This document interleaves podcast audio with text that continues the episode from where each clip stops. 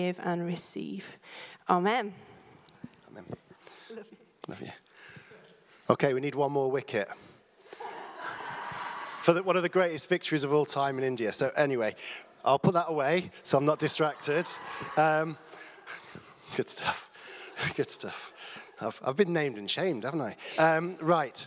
Um, John Wimber um, founded the Vineyard movement in the early 1980s. And um, after a guy called Ken Gulliksen had planted a few churches that he'd called vineyards, Ken was a fantastic church planter, but he didn't feel able to lead a movement of churches. And so when John Wimber emerged um, and his church joined this group of vineyards, he became kind of the leader of the movement and led it for quite a number of years. And in the early days of the vineyard, I think he was in a restaurant somewhere, this, this person came up to John and said, Okay, then, tell me what this vineyard is all about. And so, John, one of John's amazing gifts was he could summarize things really easily. And, and so he got a napkin and he drew what we call the vineyard person.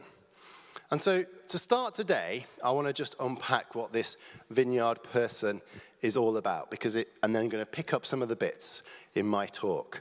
So, here's the vineyard person. Um, we stand on the Bible. That is our foundation. So, you know, scriptures, the truth of God's word is what we stand on. You know, that defines all that we do. And it also gives us an insight into the kingdom of God.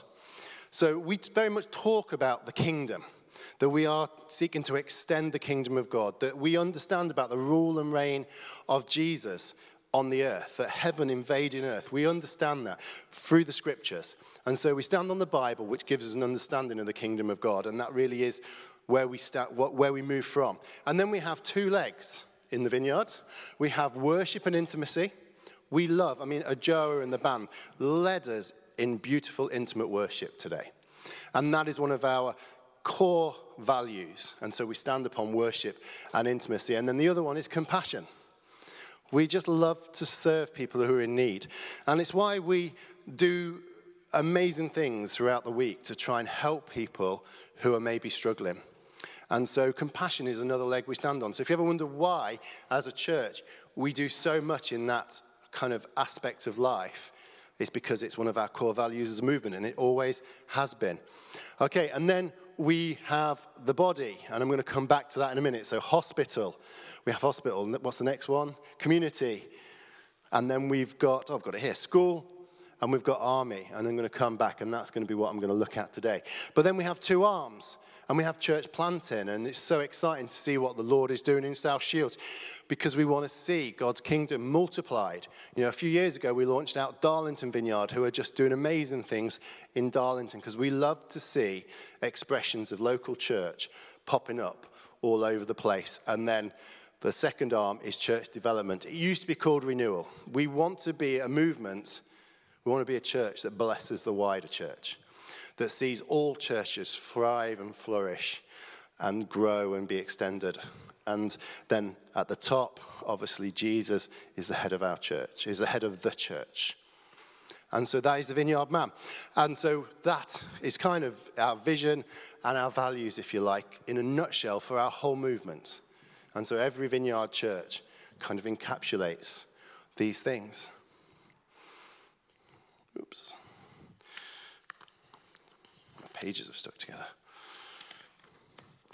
And this was what kind of drew us to the vineyard. Even before we kind of have ever seen this, we saw the worship, we saw the compassion, we saw the kind of just the love of the scriptures. We saw the kingdom being extended. We love the idea of starting new churches. And we love the fact that Jesus was head over everything.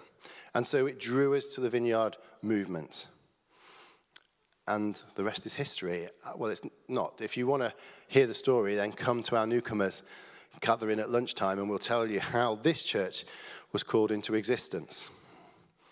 But we still love the simplicity of this vision. You know, it's simple. If we do these things, then we do believe the kingdom of God is extended. It's not, doesn't need to be complicated. And that's another reason why we love the vineyard, because it's not that complicated.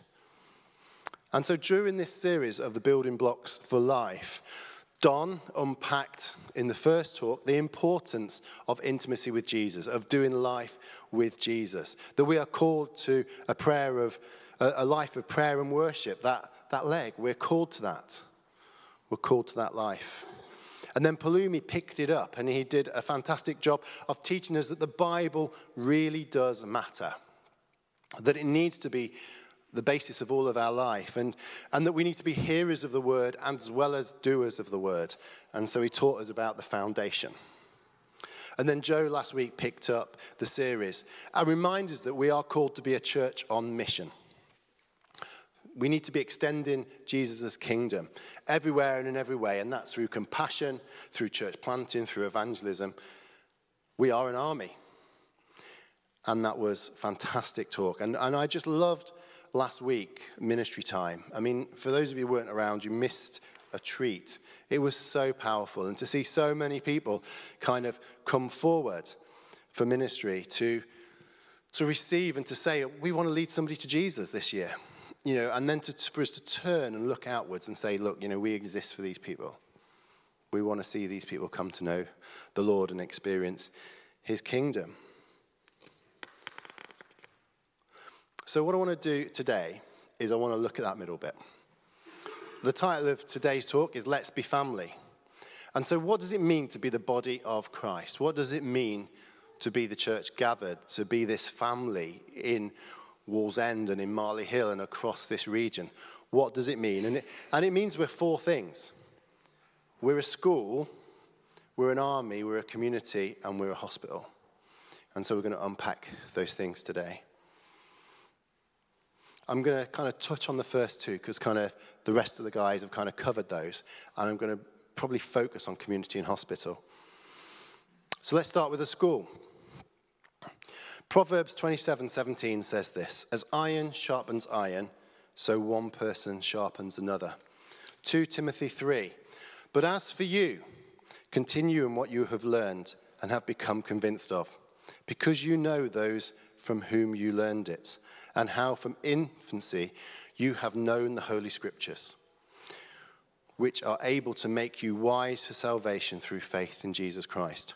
All Scripture is God breathed and is useful for teaching, rebuking, correcting, and training in righteousness, so that, so that the servant of God may be thoroughly equipped for every good work. Matthew 28.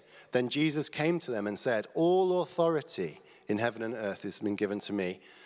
Therefore, go and make disciples of all nations, baptizing them in the name of the Father and the Son and the Holy Spirit, and teaching them to obey everything I've commanded you, and surely I'm with you always to the very end of the age. The body of Christ and every expression of it, every local church, is called to make disciples, to encourage each other on to love and good deeds, to challenge so that we can grow and mature in holiness. And Palumi and Don's talks, if you haven't heard them, go back and have a listen because they, they kind of challenged us in that area of, of having a life with Jesus and being grounded in the scriptures. Paul writes to Timothy, continue in what you have learned and become convinced of. The local church is to be a school, a place of learning and growth. Discipleship, learning, to be an apprentice of Jesus is fundamental to the role of the local church. We are all to imitate Jesus. We need to be transformed daily into a greater reflection of Jesus. It is each of our responsibilities, but it's also the call of the church to equip the saints for works of service, to train all in the ways of Jesus. So, firstly, life in your church is to be a school. But like all schools, it requires the students to engage with growth in their own lives. And that is the invitation of Jesus to all of you, to me, and, and that is the invitation of us as leaders, that we would choose to grow, to learn, to be an apprentice of Jesus. So the local church is a school. And secondly, the local church is an army. Isaiah 61 says this the Spirit of the sovereign Lord is on me because the Lord has anointed me to proclaim good news to the poor. He has sent me to bind up the brokenhearted, to proclaim freedom for the captive, and release from darkness for the prisoners, to proclaim the year of the Lord's favor. We are to be an army, not with weapons of guns and swords, but with the gospel and with the demonstration and proclamation of the kingdom. We are commissioned to go and make disciples. We are commanded to destroy the works and the schemes of the evil one. We are to heal the sick, to be workers of miracles, to care for the poor, to bind up the brokenhearted. That's all right. That's the stuff I've read. If it was the other side, I'd be panicking. Um, but no, that's okay. I can cope with that. Um, what am I saying? Well, yes, we are commissioned to go and make disciples care for the poor, bind up the brokenhearted. We are to partner with Jesus in seeing heaven invade earth, to see the rule and reign of Jesus spread across the earth. You know, I loved what Joe said last week, and I, as I said, I loved the ministry time. To see the heart of this church for those that don't know Jesus was just beautiful. You know, if you like, in the school, we learn about the stuff. But in the army, we learn to do the stuff. You know, in the school, we learn about the stuff. In the army, we learn to do the stuff. And to be followers of Jesus, we need both. We need both. So we are a school and we're an army. And thirdly, and importantly, we are a community. Now, community is one of those words that's really difficult to define. You know, we hear it so much oh, community this, community that. What does it actually look like? What does it mean to be community? What does it mean to be community in the church? You know, as I said, when I wrote this kind of series back in September last year, um, I called it Let's Be Family. Let's Be Family. But what does that mean? What does it mean to be family in the church? So, I came across this picture. Now, you, somebody might tell me I've got it wrong, but I think it's by Leonardo da, not Leonardo DiCaprio, no, Leonardo da Vinci. It wasn't definitely by Leonardo DiCaprio, um, although he might be a good painter. I just don't know. Um, anyway, Leonardo da Vinci, and he's, he's painted a few pictures about the, of depictions of the Last Supper, but I particularly liked this one. You see, when you look at the picture, for me, that speaks of family.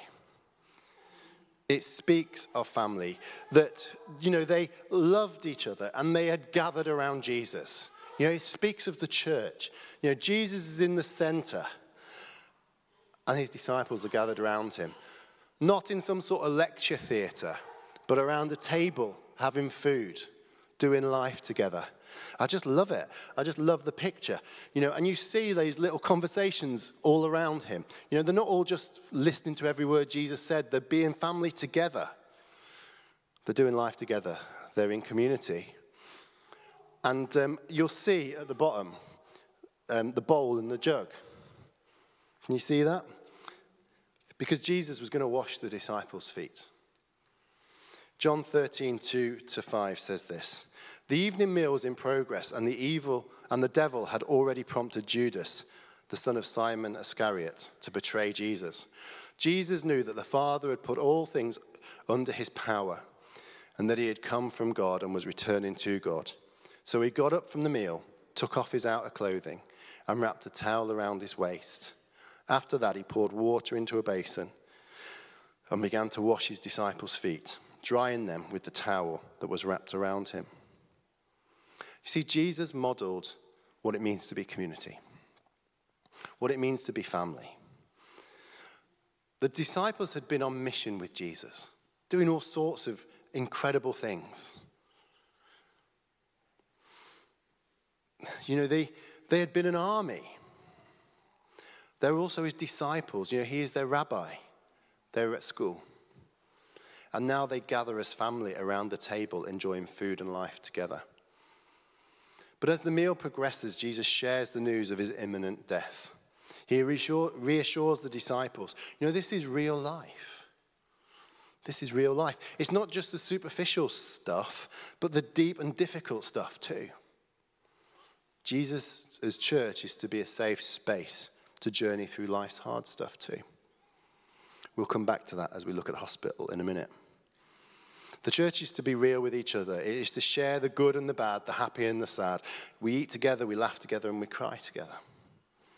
Then Jesus does something that evening that sets what he wants the hallmark to be, his, to be within his church. He gets that bowl and he pours in the water and he washes and dries the feet of the disciples. And this shouldn't have come as a surprise to the disciples, as Jesus had made it clear in his teachings that for even the Son of Man did not come to be served, but to serve and to give his life as a ransom for many. And here we are at the Last Supper, surrounded by his friends, being family, sharing the reality of what the next few days is going to bring. That he will give his life for a ransom for many. He then demonstrates what it means to be a servant as he washes dirty, dusty, probably smelly disciples' feet. Amazing. If the host team could bring the bowls out, that's all right, I'm only joking. I'm only joking. But Jesus did model what it means to be community, to be family. And for us to be community, to be family, we need to learn to be servants of each other. You know, after washing Jesus' feet, Jesus said this Very truly I tell you, no servant is greater than his master, nor is a messenger greater than the one who sent him. Now that you know these things, you will be blessed if you do them. What's he saying? He's kind of saying, You need to do the same as me. You need to be servants. We are in community to serve each other. We are metaphorically, and maybe sometimes literally, to wash each other's feet. I often think that in the 21st century, with the need for churches to be charities, to be organizations, in some ways like any other with logos and websites and all of that kind of stuff, that we lose sight of why we serve, why we give our time, our energy, and our money. You know, why? Why is it? Why do we do that?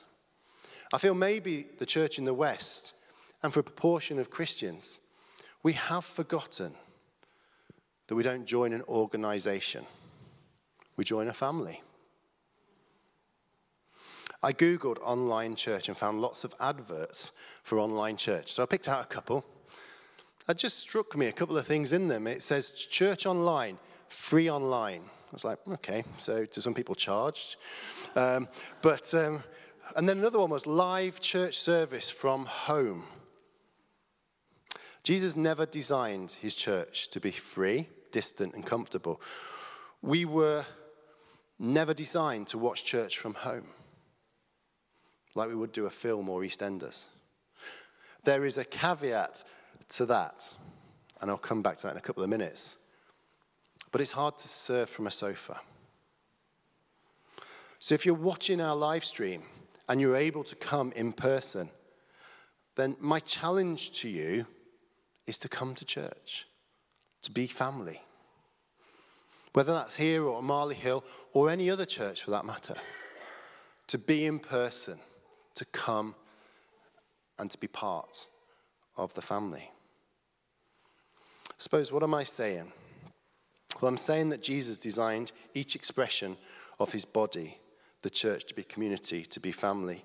And for that to happen, we are called to imitate Jesus and serve each other sometimes in ways we actually wouldn't choose to serve. But we see the need. I was thinking about Jesus waking up that morning, and, um, and I was wondering, you know, what did he think? Because he must have had a plan, because the bowl and is, is there waiting for him. Did he think, oh, I'm really super excited today. I'm going to be able to wash 11 people's stinky feet? I wonder if that's what he thought. You know, no, he's human. He's going to be going, that's not going to be the best thing I've ever done. Um, but he was also excited. He was excited because he's a servant and he wanted to serve. We don't always want to serve. But if we're going to be family, we need to learn to serve, even if it's stuff we don't enjoy. Because we need to wash each other's feet, metaphorically. Because it's an attitude, it's a culture. And it makes Jesus' church stand out. The love and service we give to each other and for those struggling across the region demonstrates the kingdom in ways words could never. And later in John 13, Jesus gives the disciples a new command. A new command I give you love one another as I have loved you. So you must love one another. By this, everyone, everyone will know that you are my disciples if you love one another. Know, we are a school learning to be apprentices of Jesus, imitating his attitudes and his ways. We are to be an army on mission, seeking to destroy the schemes of the evil one and usher in the rule and reign of Jesus across this region and beyond. We are to be a community, a family that does life together, eats together, gathers around Jesus together. He is the center, He is the head. But crucially, that embraces Jesus' call to love and serve one another. But the body of Christ, the local church, is to be one more thing. We're to be a hospital. Nicola is reading through Job at the moment. And um, for those of you that don't know about Job, maybe you've not read it for a while or you've um, never read it. In a nutshell, Job, Job loses everything. His whole life is turned upside down, and the devil says to God, basically, if Job loses everything, he's going to stop worshipping you. And God says, I don't think he will. And so he does lose everything. But even in the darkest and deepest of valleys, he still honors God with his life. And how did he get through this? Um, well, the story is complex and it's kind of worth a read. But there's one bit in chapter 2 where we see that he's in community. He's got friends. He wasn't on his own. I'm dyslexic and there's some difficult words, so forgive me when I read them wrong, um, but I'm going to give it a go. When Job's three friends, Eliphaz, the Temanite, Bildad, the Shushite, and Zophar, the Naamathite, heard about all the troubles that had come upon him, they set out from their homes and met together by agreement to go and sympathize with him and comfort him. When they saw him from a distance, they, were they could hardly recognize him, and they began to weep aloud. And they tore their robes and sprinkled dust on their heads. Then they sat on the ground with him for seven days and seven nights. No one said a word to him because they saw how great his suffering was. You know, we have some fantastic pastoral staff here and at Marley Hill. We have some community, amazing community pastors. We have some fantastic life group leaders. But here is the thing the body of Christ, the, the local expression of Jesus' church, this family, you know, we're all to be friends. We're all to be friends. And we are to, we're all to love and look out for each other. The image painted in Job is profoundly moving. Three friends drop everything. They leave their home. And I don't know how far away they live from Job. You know, you get the feeling it's quite a distance. And why do they do it? Because they hear that Job is having a difficult time.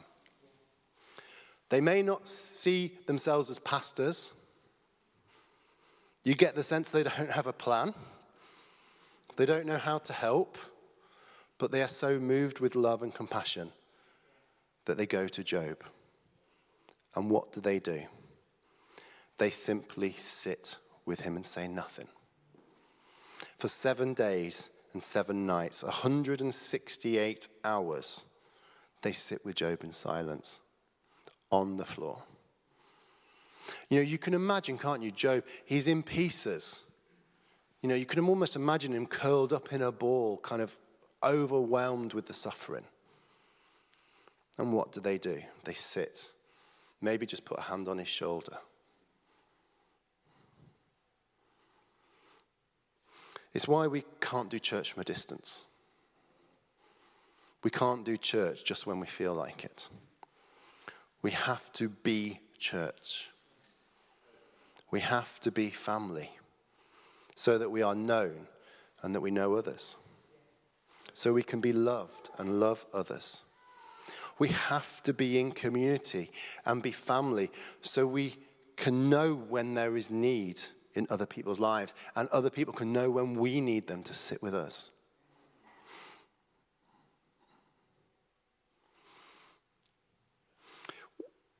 Why do we still live stream? Having said all of that, why do we still do it? Well, because not everyone can come in person. And one way, if you like, we can sit with people, we can show them that they're not forgotten. And if that's you at home watching this, you're not forgotten. And so the PA team and the media team struggle with cables and getting the right sound balance for home, for the live stream, so that people know they're not forgotten.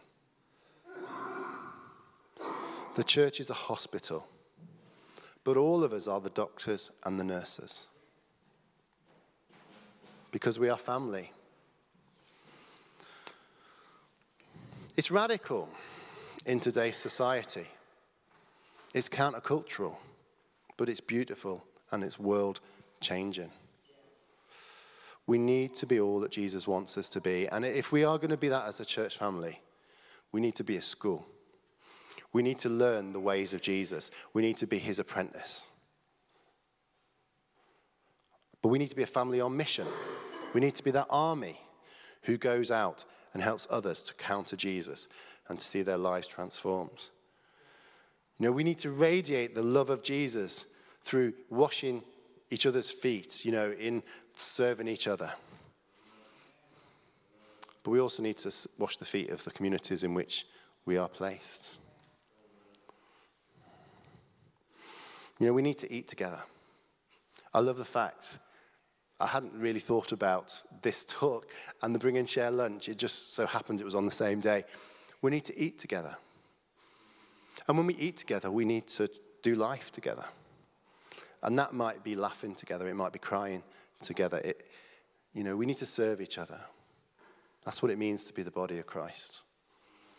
That's what it means to be family in the vineyard. So I'm going to finish, and then we're going to do ministry with probably the most famous verse depicting the body of Christ from Acts 2. And it says this They devoted themselves to the apostles' teaching and to fellowship, to the breaking of bread and to prayer. Everyone was filled with awe at the many signs and wonders performed by the apostles. All the believers were together and had everything in common. They sold property and possessions to give to anyone who had need. Every day they continued to meet together in the temple courts. They broke bread in their homes and they ate together with glad and sincere hearts, praising God and enjoying the favor of all the people. And the Lord added to their number daily those that were being saved. Shall we stand and let's have some ministry? Come.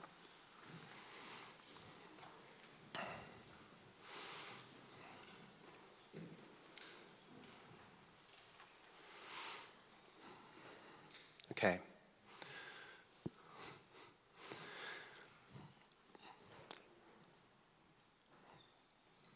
It sounds amazing, but it's hard to do. It's hard to be the body of Christ as Jesus intended. And you know, um, another Wim saying was, We all walk with a limp. We all carry stuff that's difficult. It strikes me that sometimes we can, two things can happen in life. Life can be really good, and so we think, great, we can do it on our own. And life can be really bad, and we hide away.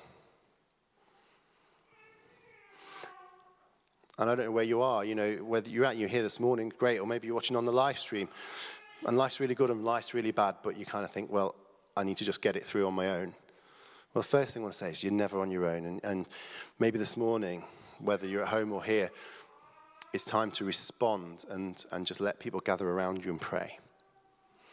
So that's the first thing. No matter where you are, whether you're going through a really good spell and you think, I just want, even in this time, to give it all to God, or whether you're going through a really difficult time thinking of running away, then let's have some ministry around that. I really felt that for some of you, the church hasn't been all it should be. The body of Christ hasn't been what it should be for you. And maybe in your past, there's like these wounds that you're carrying unkind words or times when you've been maybe abandoned by people you thought should be there for you. Maybe you've been like Job, but nobody came. If that's you, then those wounds can define us. And Jesus doesn't want them to. So if that's you and you're carrying a few wounds, let's pray that God would bring healing and freedom so that you can re engage with his family once again. So we should start there.